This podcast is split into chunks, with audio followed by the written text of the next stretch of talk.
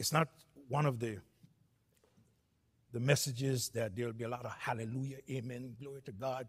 It's not a jumping up one. It doesn't even go along with what the brother said this morning, you know, that God is always there for you. But it speaks to us, every one of us. And to be honest with you, the last time I preached, you know, I'm preaching through the book of Matthew, and the last time I preached on Matthew was September the 12th um, last year. And God has been saying to me, You need to get back in Matthew, you need to get back to the book. So here am I back in Matthew this morning, and you got to follow along with me because I believe that He's speaking to all of us. So I'm not going to read from verse number 21, but I'm going to pick it up from verse number 27, and um, I'm going to take it on to verse number 32. And you got to stay with me because I can't stop until I reach the end of 32. So stay with me. Ye have heard that it was said by them of old. You know, sometimes we say, you hear what they say? Somebody said something. And he's, he's now saying, You have heard that it was said by them of old, Thou shalt not commit adultery. That's what you heard of old. But I say unto you, that whosoever looketh on a woman to lust after her hath committed adultery with her already in his heart. For Jesus tough. And then he turns around and he says, And if your right eye offend thee, pluck it out and cast it from thee, for it is profitable for thee that, that one of thy members should perish, and not that the whole body should be cast into hellfire. And then in verse number 30, he said, and if thy right hand offend thee, cut it off. Everybody put up their right hand there? Put up your right hand. Those of you who put up your right hand, look, you can cut it off. All right? All of us got our right hands thus far. We haven't cut them off as yet. I hope you don't have to cut it off today neither. Well, after the message, I'm sure that you wouldn't cut it off. He said, If thy right hand offend thee, cut it off and cast it from thee, for it is profitable for thee that one of thy members should perish, and not that the the, thy whole body should be cast into hell. Verse 31 and verse 32. It had been said, and Jesus loved saying that this is what you heard before. It had been said, Whosoever shall put away his wife, let him give her a writing of divorcement. But I say unto you, here he is again, that whosoever shall put away his wife, saving for the cause of fornication, causeth her to commit adultery. And whosoever shall marry her that is divorced, committed adultery. Because of this matter that is so painful. I try my best to be as careful as I can to share any matter in regards to this beast on the Word of God. So, the truth of the matter is, let me be honest with you, I did not want to preach this today because of those two verses. I want to be honest with you. But I must say, like Pilate's wife, couldn't sleep. She told her husband, I have nothing to do with this just man because last night I couldn't sleep. So I couldn't sleep. So please stay with me because there is somebody. The somebody may not even be in this congregation, it may be somewhere overseas, somebody is going through what God wants me to deal with today to give them help. It may be somebody in here that God wants me to speak on this, speak on what He told me to say, that the person would get help. So stay with me. And here's what I want you to do for me pray for me as I share God's word. So, if you know the title of the message, the title of the message is what? They said, but I said. Now, if you remember clearly, where is Jesus? Matthew chapter 5. Where is Jesus? And seeing the multitudes, he went up into a mountain, and when he was set, his disciples came unto him, and he taught them, saying, Matthew chapter 5, read verse 1 and verse number 2. So Jesus is up in the mountain, and he is teaching his disciples. His disciples came unto him and he taught them, saying, and he's saying to his disciples, he's teaching his disciples something different to what they learned before. Because every time he said, You have heard, but I say. Are you with me? Stay with me. Stay with me. This is going to be beneficial to all of us. He said, You have heard that it was said by them of old that thou shalt not commit adultery. And if you remember clearly in, in September, I, I shared with you the, the, two, uh, the, the two heinous sins, I must say, that he looked at in this passage of Scripture. And he talked about, uh, they talk about murder and then he explained what he said about murder. He said, if you hate somebody without a cause, he said, watch, it's the same as murder. And he explained that. And now he's talking about the two things he talked about. He talked about murder and he talked about adultery. So those are the two matters that he's dealing with. Now, the truth of the matter is, he's not dealing with divorce and remarriage. But he's using divorce and remarriage to show you something about adultery. Am I making sense to you? So let's watch this. First of all, we're going to look at the act, the desire, and the deliverance from adultery. The act of adultery, the desire of adultery, and the deliverance from adultery. In verse number 27 on to verse number 30, for the sake of time, I would not read that for you again. Uh, we just read it. You have heard. This was a basic concept. The law says, do not commit adultery. That is something that they all knew that the law said, do not commit adultery. Uh, chapter 5, verse 27, you have heard that it is said by them of old, thou shalt not commit adultery. Now, for, I'm sure that we all know, but just for the, the meaning of adultery committed. Dictionary defines adultery as voluntary sexual intercourse between a married person and a person who's not their spouse. It is known as infidelity. One needs to be very careful with today's meaning of adultery, where the word partner is added to its meaning. Okay? Some say it's not adultery. I'm in a relationship. Some say it's, a, it's just a partner that I have. Well, let's see what the book says. Bear in mind, a person may have a partner who is not their spouse. Stay with me now. Remember, I battle with the Lord all the time about this. And this is not my choice this morning. A single act of sexual intercourse with one who's not your spouse is more than enough to be considered adultery. Amen, Pastor? If you don't say that, I'm running backward and forward, and I ain't going to say it. So let's look at the deed or the act of adultery. Let's look at it. Just, just be careful. Let's, I'm just going to show you what Scripture says. That's all. Verse 27, he said, on, he, he said, You have heard that such an act or a deed should not be done. Now, where did they hear that? Hmm. They heard that from Exodus chapter number 20, verse number 14. Thou shalt not commit adultery. They heard that from Deuteronomy chapter number 5 and verse number 18. Neither shalt thou commit adultery. This was known to them as the seventh commandment. This was also uh, this also carried along with it all other acts of uncleanness and the desires of them. But the Pharisees, watch this carefully, in their observation of this command, made sure that it extended no further than the act or the deed of adultery.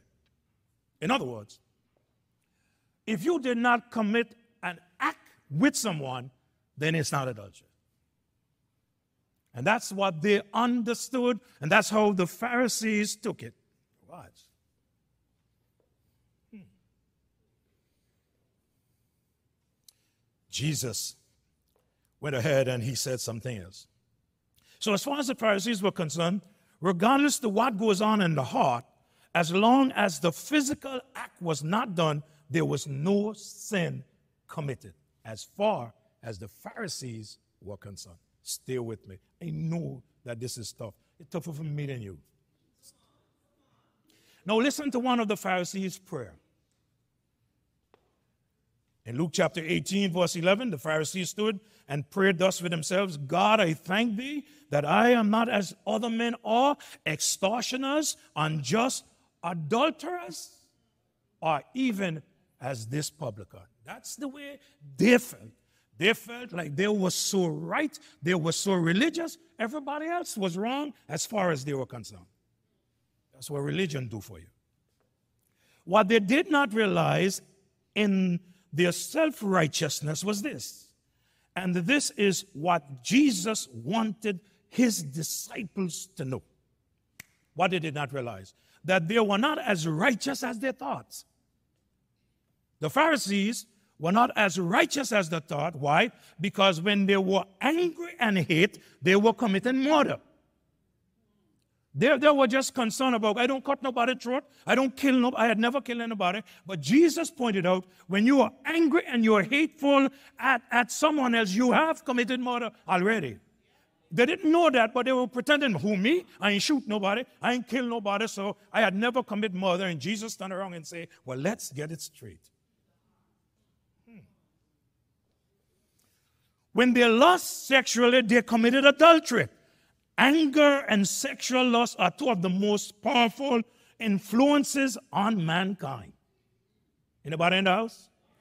The person who fails to see them as such and fail to do with, to deal with them from the inside will find him or herself more controlled by them than being in control of them.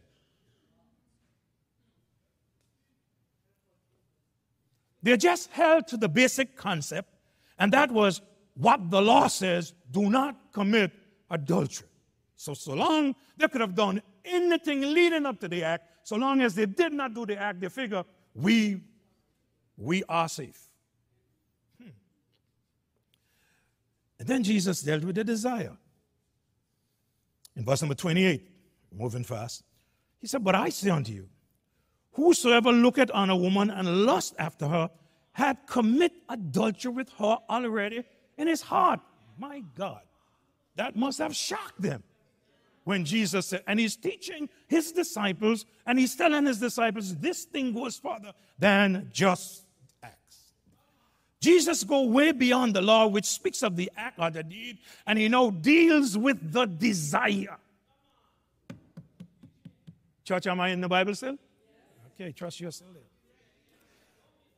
Now, Jesus used the word, stay with me now, he used the word look at. This look is not a, a glance. Are you with me? The look that Jesus is talking about is not a, a glance. Because sometimes you could see something and you could notice that that thing is not pleasant and you could control your eyes, control your mind by moving your head. Am I correct? Am I correct? So Jesus was not speaking about a glance because then he's, he's, he's including everybody.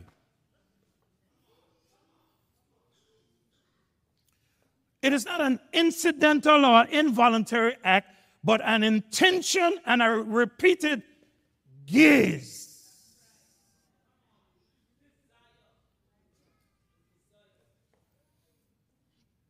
Hmm.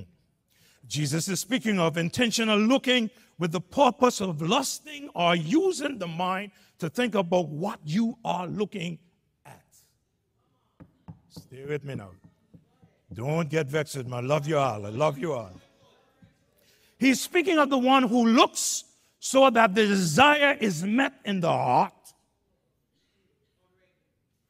He is speaking of those who sit and watch X rated movies. Hello?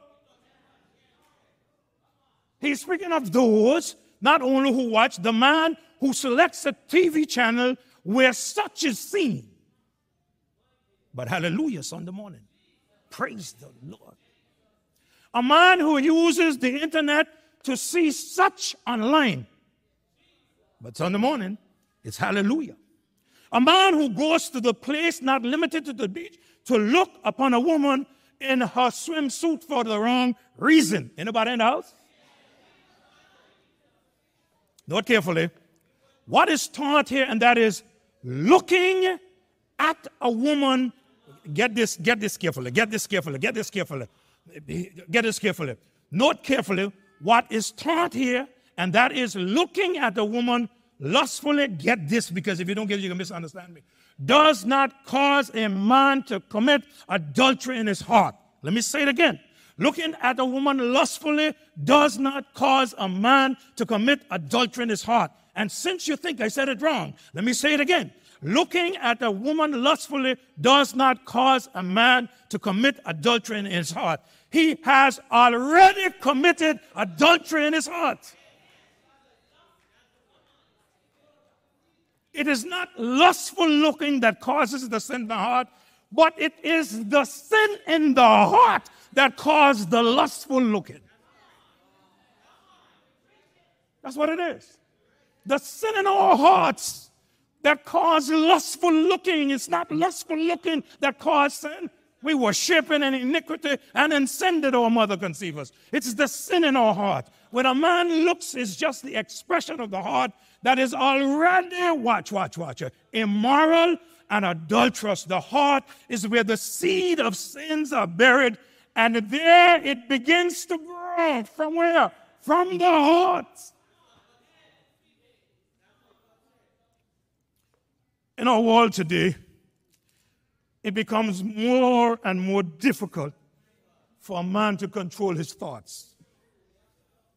And somebody got to talk about it.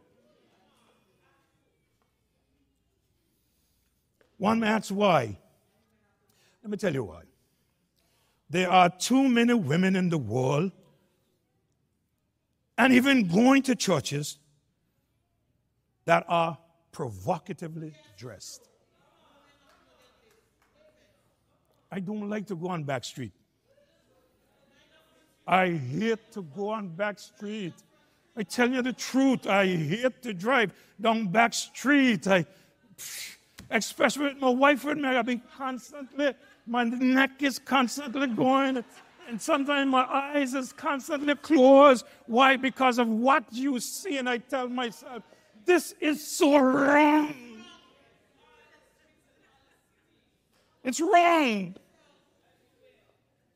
I trust children of God do not get themselves in such a man will surely be tempted by Satan with lustful thoughts. The man must do all that he can to make sure these temptations are resisted. To resist such, the gaze must not be. It is looking in order to satisfy lustful desires that Jesus spoke about. Help me, Lord. This is what you want, Lord, not me. I said to you this morning that David, when he saw Bathsheba beaten, he was not at fault for us. Had you ever stopped and thought of that? When he saw, when he saw Bathsheba beaten, he was not at fault first. Why? She was where he could see her from where he was. Stay with me. His sin was not just the look, but the dwelling on the sight he saw. If he had just looked and gone in his house, he would not have gotten himself in trouble. But he looked and he dwelled on the sight that he saw. He would have quickly put it out of his mind and looked the other way if his mind was right. But he noticed what David did. He had her brought to his chamber. Second Samuel chapter 11, verse 2 and verse number 4. Help me, Lord.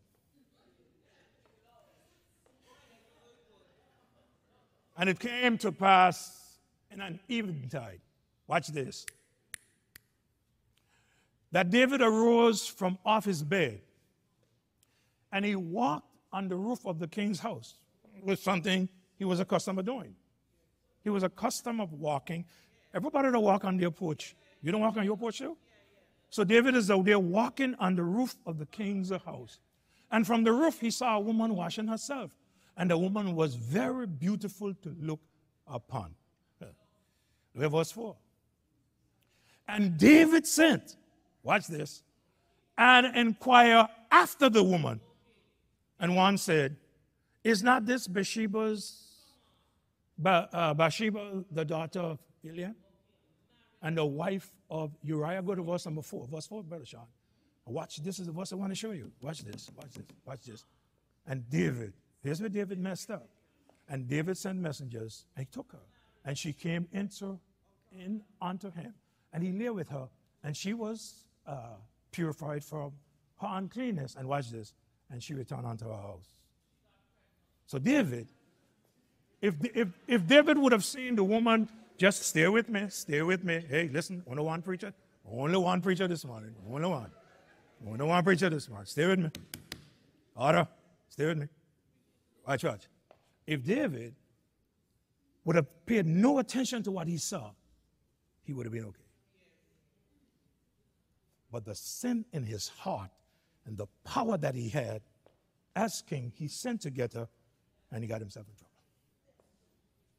Hmm. Remember the words of the man Job as he shared in Job chapter number 31, verse 1, and then verse 6 down to verse number 11. Job says some tough words. I want you to see them.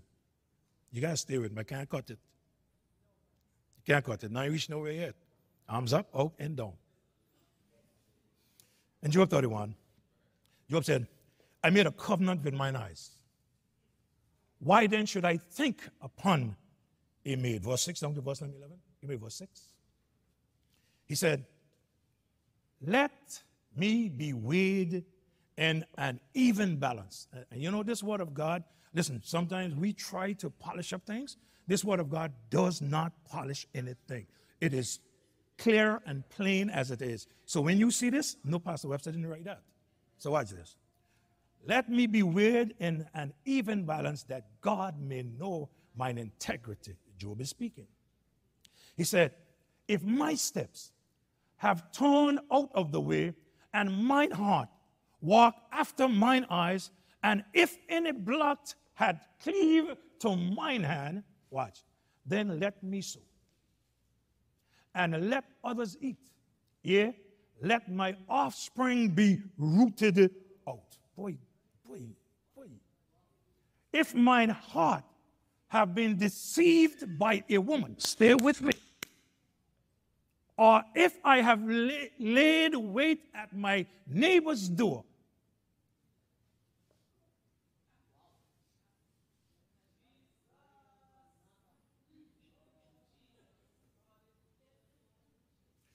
Then let my wife grind unto another, and let others bow down upon her. He says, Why? He said, Because if he would have done what he said, if he did, he said, for this is a heinous crime. Yea, it is an, an iniquity to be punished by judgment. So, Job, look at how serious this thing is. The word of God is rich with advice given against lustful desire. In Proverbs chapter number 6 and verse number 25, lust not after her beauty in thine heart, neither let her take thee with her eyelids. You know, sometimes Boy, they could give you oil so sweet you thought the sugar. Yeah? He said, don't leave that happen. Don't lust after her beauty in your heart. James reminds us of where temptation comes from. In James chapter 1, verse 14 to 15, but every man is tempted when he's drawn away with his own lust and enticed.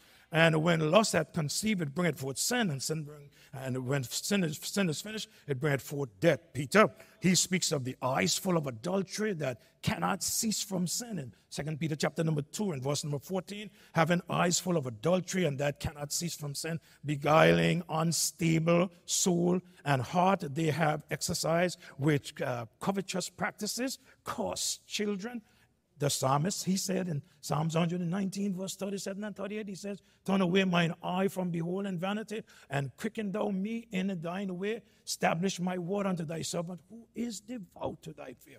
Paul spoke to Timothy. He said, in regards to youthful lust, youthful lust, he said in 2 Timothy chapter 2, verse 22, Flee also youthful lust, but follow after righteousness, faith, charity, peace with them that call on the Lord out of a pure heart. I'm running downhill. One may say, Praise God, I am not guilty. I didn't say I say it. I say, one may say, Praise God, I am not guilty. What's that? This was the Pharisees' way of looking at things. Stop. Now that he looked at it this way, and when we look at it in the light that Jesus had shone on it, we must see it in a more correct manner that when it comes to murder, hate, lust, looking, that it is to say that we are all guilty. Hello? Don't be like your Pharisees. They figured that they were not guilty. But Jesus is showing that you're all guilty, including me. We all are guilty. We did have hate in our hearts. We did look at longer than we should have looked. Help me, Lord. Mm. Because every person has experienced temptation to anger and sexual sin, and every person had some time and to some degree given in to temptation Jesus spoke about. So every person stands guilty before God as a murderer and as an adulterer. Today we can call upon God and ask Him to help us and to forgive us. That when you look at, I had never committed the act of adultery, but you may have put on your TV and look at something else. Hello? So, not because the Pharisees did not commit the act, they wanted everybody else to be destroyed. The Mosaic law portrays adultery as one of the greatest despicable and heinous sin punishable by death. In Leviticus chapter number 22, verse 20, verse 10. And the man that committed adultery with another man's wife, even he that committed adultery with his neighbor's wife, the adulterer and the adulteress shall be surely put to death. And that's what they wanted, the Pharisees. In Deuteronomy chapter number 22 and verse number 22, if a man be found lying with a woman married to a husband, then they shall both, both of them die, both the man that lived with the woman and the woman. So shall thou put away evil from Israel. That was the law. That's the payment for it.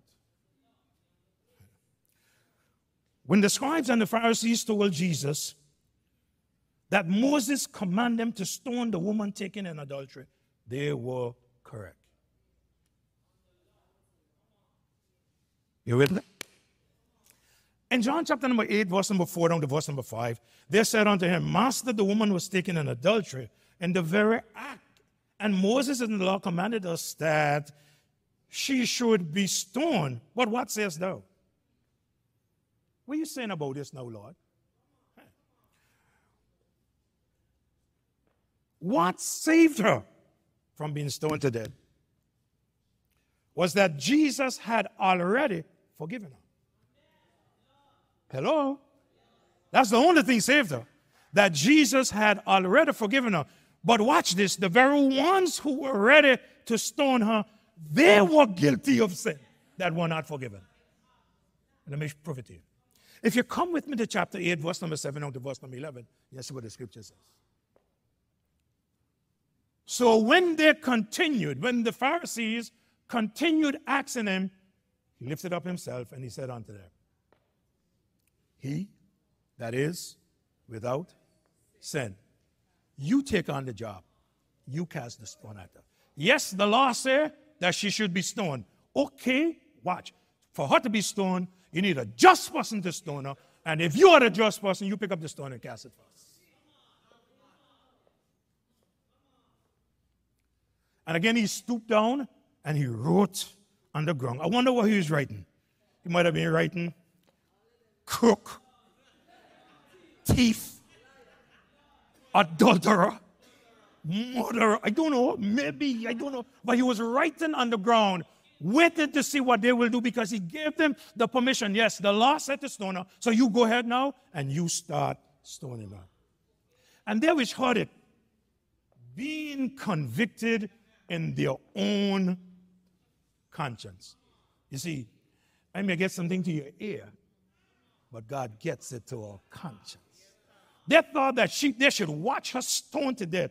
And when Jesus said, Okay, you go ahead, If you are innocent, you stone her. And they're being convicted in their conscience. Watch what they do.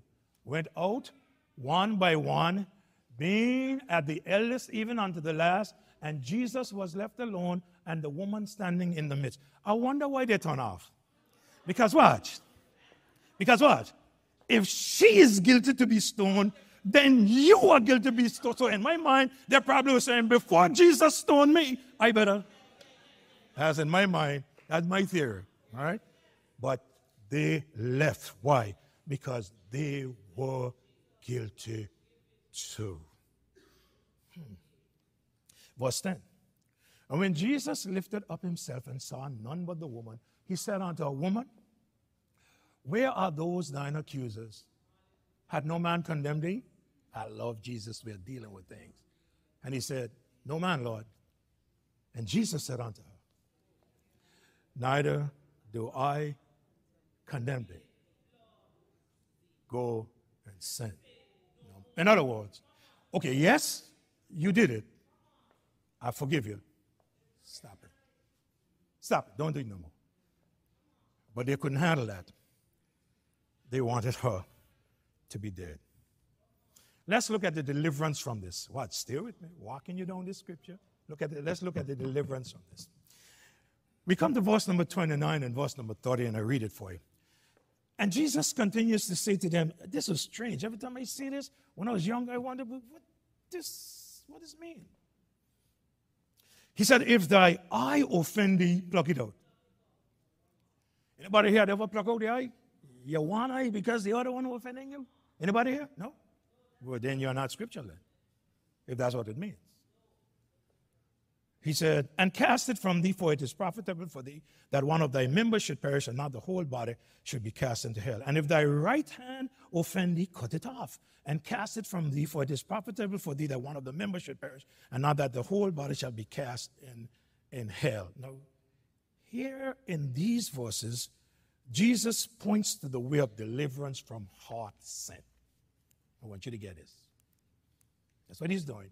He's pointing the way of deliverance from sins of the heart. One may say, if there is a problem in the heart, what good would it be to pluck out your eye or to cut off your hand? If you got a problem in your heart, what good would it be to dig out one of my eyes or to cut off one of my hands? How will that really help the problem in the heart? Let's explain. In Jewish culture, the right eye and hand represented a person's best and most precious faculties in their culture. The right eye represented the best vision. And the right hand represented one best skills. What Jesus was saying here is we should be willing to give up whatever is necessary, even the most cherished things we possess, if it will help us to protect us from evil. May I say it again? We must be willing to give up whatever is necessary, even the most precious things that we possess right eye, right hand, if this will keep us away from evil. That's what Jesus was saying. Nothing is so valuable as to worth keeping at the expense of righteousness. May I say it again? Nothing is so valuable as to what keeping at the expense of righteousness. Sometimes one may need to remove himself from a certain place to live righteous. May I say something else? Sometimes one may need to move himself from certain people to live righteous. Hmm. Jesus and his thoughts here to us, we need to stop and think of what he's saying. One needs to change your behavior to keep him or herself from going down to these sins. Behaviors must change. If you go back to chapter 5 and you read from verse number 1 down to verse number 13, he speaks about our attitude. If we're going to live this happy life, then our attitude must change. The danger of these sins is that it all starts in the heart and grows from the heart out. Watch this. There's a favorite proverb which says, Sow a thought, reap act. Sow a act, reap a habit. Sow a habit, reap a character. Sow a character, reap a destiny. This is exactly what Jesus was teaching. No matter where it ends, sin always begins in the heart. A thought in the mind that is evil will produce the action of sin. Be reminded that Jesus used a man, but it applies equally to women. Hello? He used a man but it applies equally to women. Women are equally susceptible to lustful looking and even to enticing men to lust.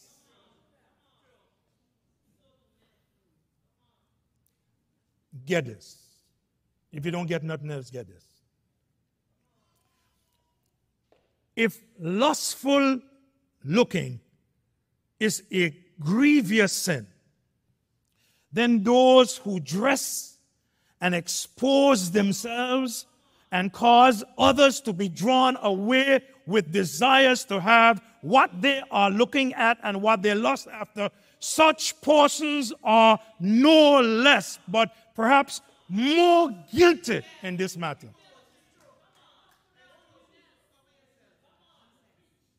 These are the days that we must identify ourselves as children of God.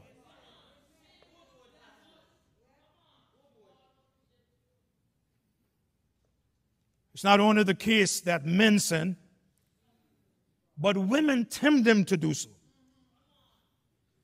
Especially those who dress to deliberately seek the attention and to arouse those sexual passions of men. It is wrong.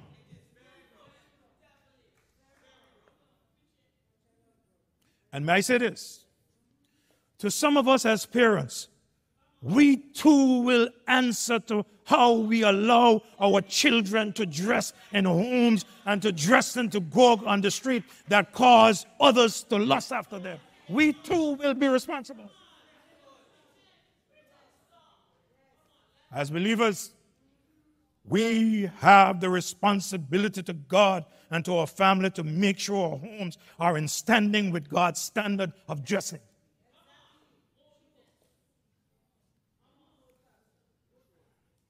Let me say this, and I want every member to understand this.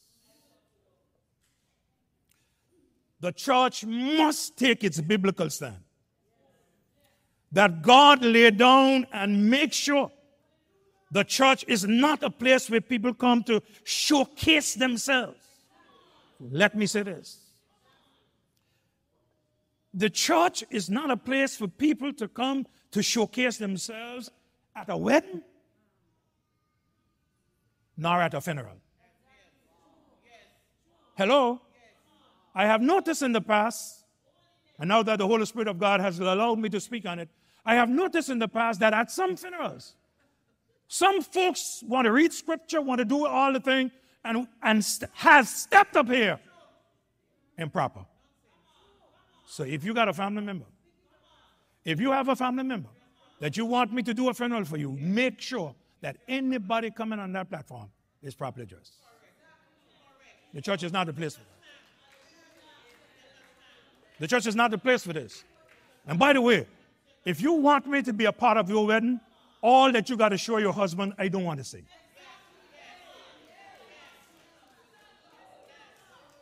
The church must take its stand. We are falling to the things of the world, and it seems like it's accepted by everybody.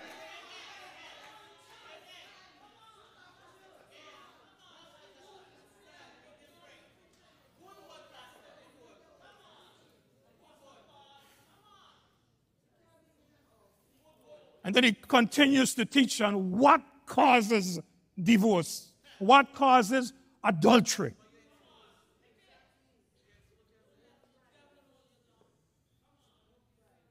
So we come to verse number 31 and verse number 32.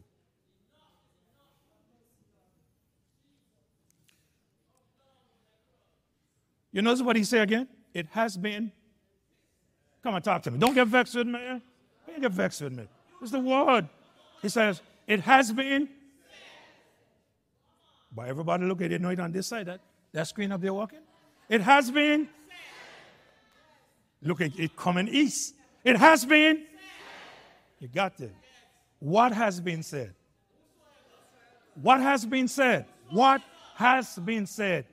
Whosoever put away his wife, let him give her a written of the a writing of divorcement. He said, It has been said, whoever put away his wife, let him give her a writing of divorce. Uh, divorce. Bear in mind, Jesus is continuing to teach on adultery. All I'm going to do is explain the text to you. In verse number 32, the text is, You said, but I say. He said, But I say unto you, watch this carefully, watch this, watch this carefully, watch this carefully. Listen, listen. Let me be honest with you, right? I am not here to to throw no words on nobody because let, me be honest with you. I have family members also. Did you hear what I just tell you? Did you hear what I just tell you? I have family members also.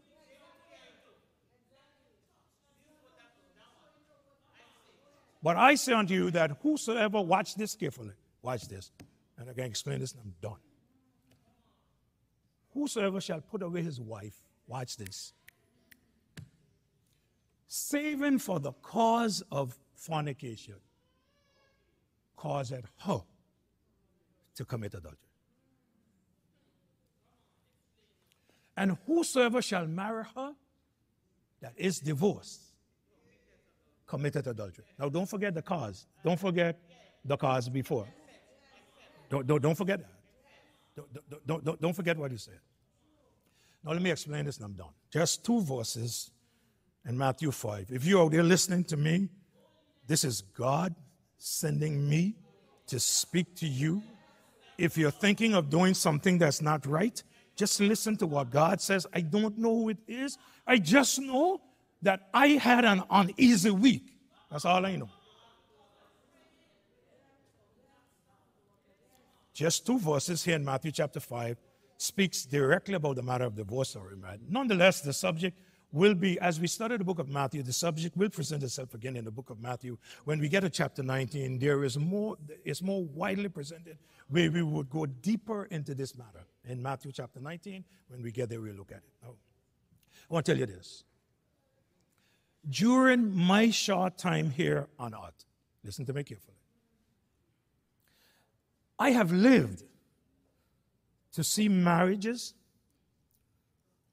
a marriage that was such an honorable covenant, has now become somewhat like a game when you play to win or lose. I'll show you how we play dominoes. The loser got to get up. And he could go to another table and play. Marriage has become like a game win or lose. If you lose, you get up from here and you go look for another one. Watch. In my short lifetime, I am seeing people now saying they've been married for 60 years, 80 years. Listen, pretty soon you'll hear nothing like that. Nothing like that. No. No. You're going to hear that. In my early life, a ring on the finger of a lady brought much respect. Hello? If a man would see a ring on a woman's finger, in my early life, it tells that man she's married and he had respect. for her. I may not look old, but I hear long. Marriage was something, watch me, a couple looked forward to and spend their lives together. It was something that they would walk on to make it happen. Watch those two white haired and no hair people back there who've been married for since Noah was a boy.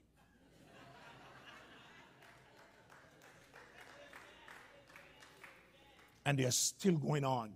Watch, they're walking together. You, can tell me that he had never hum- humbugged she up. I know better than that. I know better than that.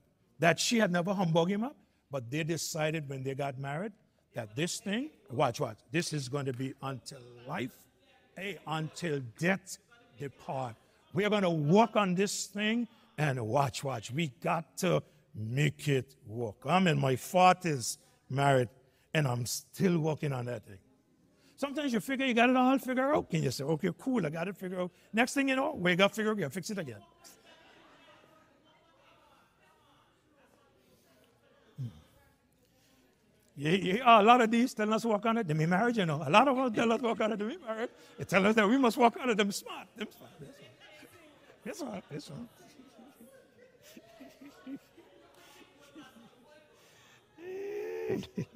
So people would spend their lives together. Okay, let's joke a little while. People would spend their lives together to make this thing happen. I am still here in this generation, and I have seen marriage treated as something of the past, and God, along with His design for marriage, is ignored. I have seen that in my lifetime. I will make a prediction. I will make a prediction. If Christ tarries, I would be dead and gone. But marriage will become something that would have no real significance. Let me tell you what it will be like so you'll remember. Marriage will become like picking salt from the salt pond. Pastor, what do you mean? You ain't see what they did with those here? You give permission for that, Frank? From not to pick salt? Picking salt now is history. Watch, watch. We used to pick salt and watch, watch. Take what I tell you. I can get dead and gone. Somebody may tell you in the grave. Marriage will become like those salt ponds. Useless. If we continue like this, if we do not stand up and declare the said the word, it will become like the salt ponds. In the future, watch this, my prediction, it will be harder to get a good job than to get a divorce in the future. I believe in years to come you'll be able to enter marriage given one the rights to be divorced if certain requirements are not met. I believe that both parties will get a witness without the court and draft the document and end the marriage. That's what I believe. It's going to, it's going to come to this. It won't be long before changes such as those will be legal. Marriage would one day be on trial. If you choose to stay, you stay. If you don't choose to stay, you go.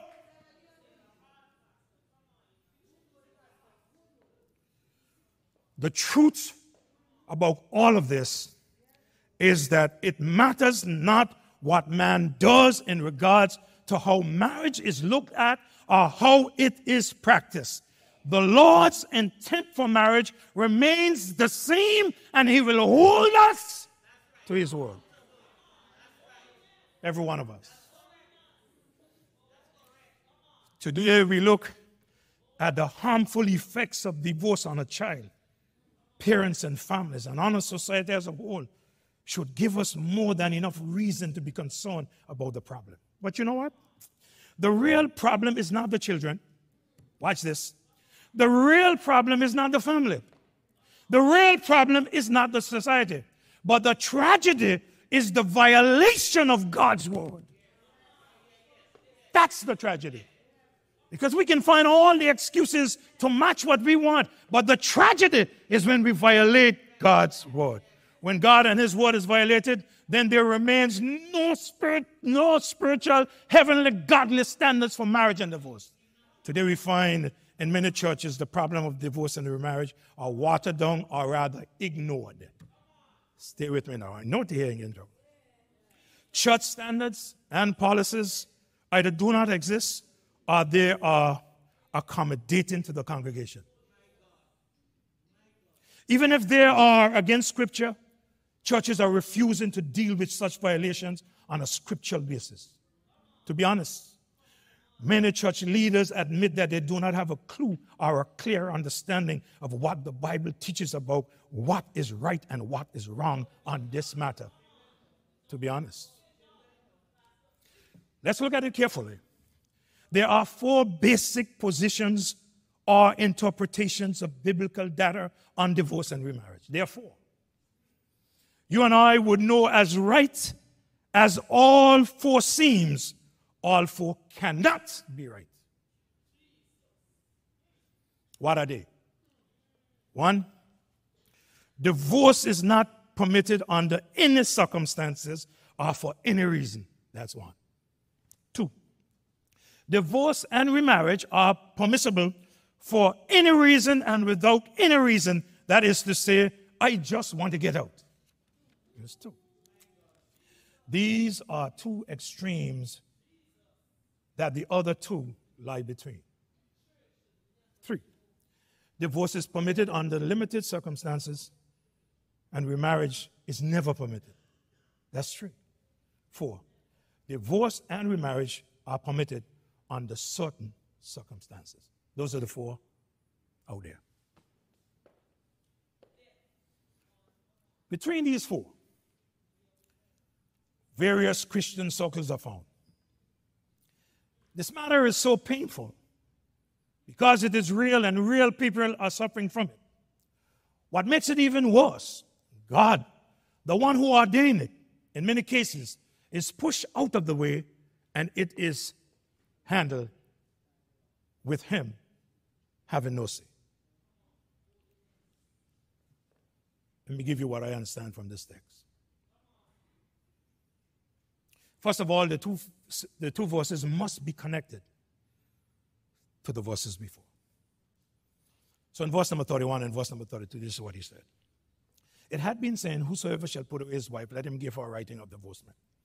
But I say unto you, whosoever shall put away his wife, saving for the cause of fornication, causes her to commit adultery, and whosoever shall marry her that is divorced, committed adultery. There are two verses out there, seems like by themselves. There, you don't find no other backing in this text in regards to this matter of divorce. But may I say to you that the focus of this is not the question of whether or not divorce is permitted. That's not the focus. That's not what he's writing it for. It is not providing for or commending divorce. This is dealing or continuing to deal with the law that deals with adultery. Am I making sense? It is showing how improper divorce leads to adultery. That's what he's showing. He's not dealing with adultery. He's going to deal with that in verse chapter number 19. But he is showing how, how it is when it is done improper, how it leads to adultery. Improper. Let me say here, though, we'll wait until we get to chapter 19 to fully explain such. Nonetheless, for the record's sake, Moses, in his writing, granted or permitted divorce under certain circumstances. When people tell you the Bible does not speak about divorce, they don't know what they're talking about. They don't know what they're talking about. We're back in the book of Deuteronomy. When you go back there, Deuteronomy spoke about divorce. People were getting divorced for burning apart. The man didn't like how she cooked. He would get divorced, and, and that's why Moses had to come in and straighten this thing so, Moses in his writing granted permission, divorce under circumstances, when it was accompanied by a certificate, and God recognized that. However, he did not condone or command divorce. God permits his God's permission for divorce was just another accommodation to his grace to humankind. Are you with me? I'm coming to the end. In Matthew chapter 19, verse 8 and verse number 18, he said unto them, Moses, because of the hardness of your heart, suffered you to put away your wives, but from the beginning it was not so. He said unto him, Which? Jesus said, Thou shalt do no murder, thou shalt not commit adultery, thou shalt not steal, and thou shalt not bear false witness. You see, This back then was even worse than today. It is related to divorce. It was anything that a man disliked in his wife. Some men would use that to divorce their wives. Anything that he disliked, you know. Listen, I had you long enough, it's like a old car. I turn you and get on your own.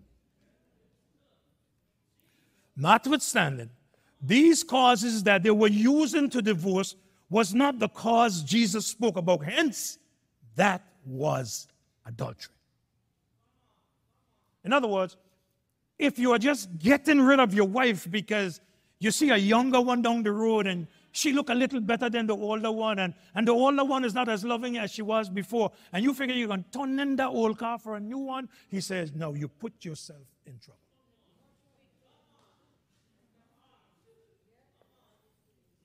Hmm.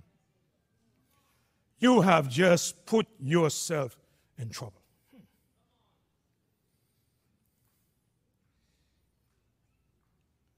However, tolerated in practice among the Jews was a violation of the same law and commandments.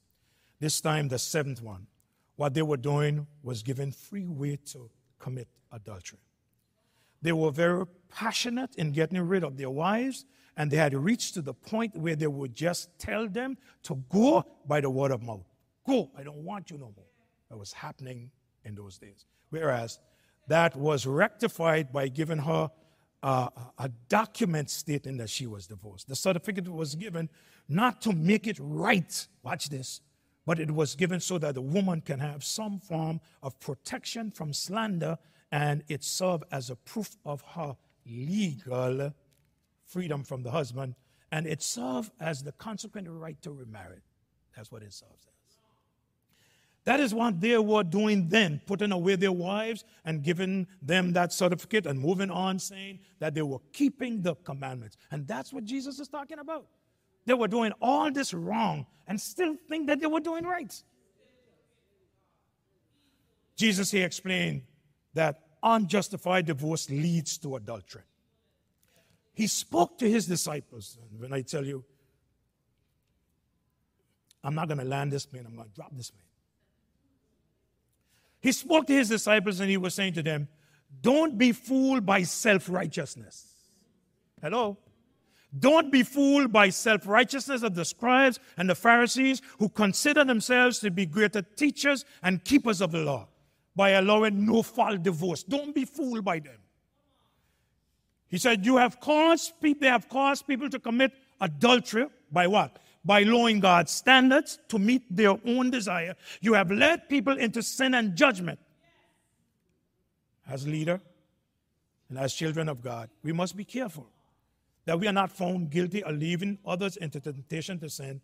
And we must make sure that we are not partaking of one's adultery or sin of its kind. We are told in Psalms 50, verse 18, when thou sawest a thief, then thou consented with him and has been partner with adulterers.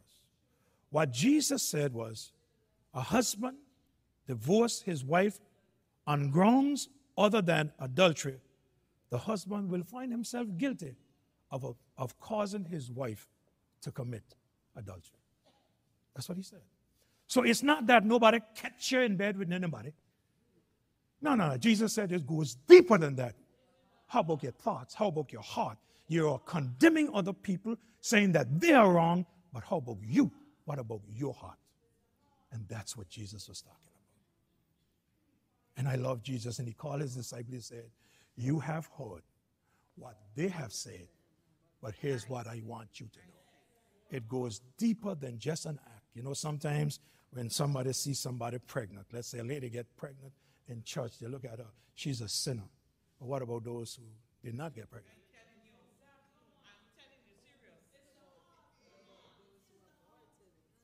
What about those who did not get pregnant? And the church must be careful because if the church carries this feeling that as soon as you're pregnant, you have committed sin, then you're teaching people not to show their belly. And then it's okay for them to sing in the choir so long as they don't have a belly. But the one with the belly is a sinner, but the one without the belly is free. Jesus said, that's not the way it is. He said, That's not the way it is. It starts in the heart. It starts in the heart. Which one of us this morning? Which one of us this morning could say, I have not committed the sin in my heart? Which one of us? Which one of us? Which one of us? That's the reason why we have to be so careful when we are pointing fingers and condemning others. Jesus will then begin to write on the ground and say, You who are without sin, you cast the first stone. It's what's in the heart that reveals in our lives. But you know what?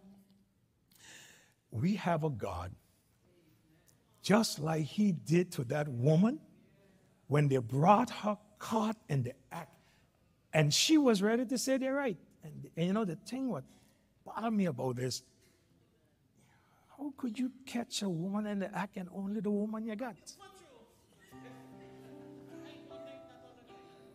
Where's the man? Where's the man? If you caught her in the act, where's the man?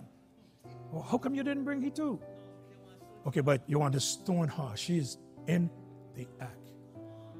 Jesus looked around and he said, Every one of you need to be stoned.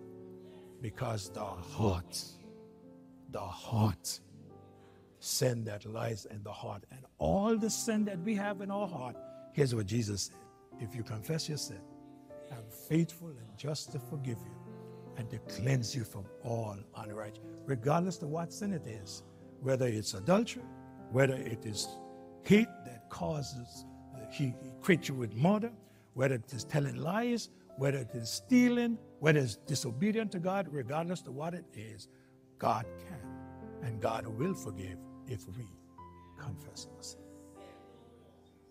As we conclude our time together today, let's reflect on the powerful messages we've shared. In the hustle of life, it's crucial to pause and examine our hearts, ensuring our lives align with honesty and please the divine. We're all susceptible to the twists of sin and the allure of temptation, but it's the unseen depths within our hearts that demand our caution let's commit to discerning our actions, being wary of temptation, and ensuring our intentions remain pure. As a community, let's anchor ourselves in the light of scriptures, upholding the sanctity of marriage and treating every individual with the love and respect they rightfully deserve. Together, let's take a stand against compromising God's standards for our desires. As a united church, let's support, love, and pray for one another, creating and maintaining a sanctuary where God's word is not only upheld but vividly demonstrated through our actions. Thank you all for being a part of today's gathering. Remember to join our Wednesday evening Bible studies where we're delving deep into the book. A wonderful opportunity to enrich your understanding of God's Word consider contributing to our ministry teams. It's not just a way to give, but also an incredible avenue to connect with our vibrant community. As we wrap up, let's bow our heads in prayer for one another. May we all continue to grow in faith and love, living out God's word in our daily lives. Amen and God bless.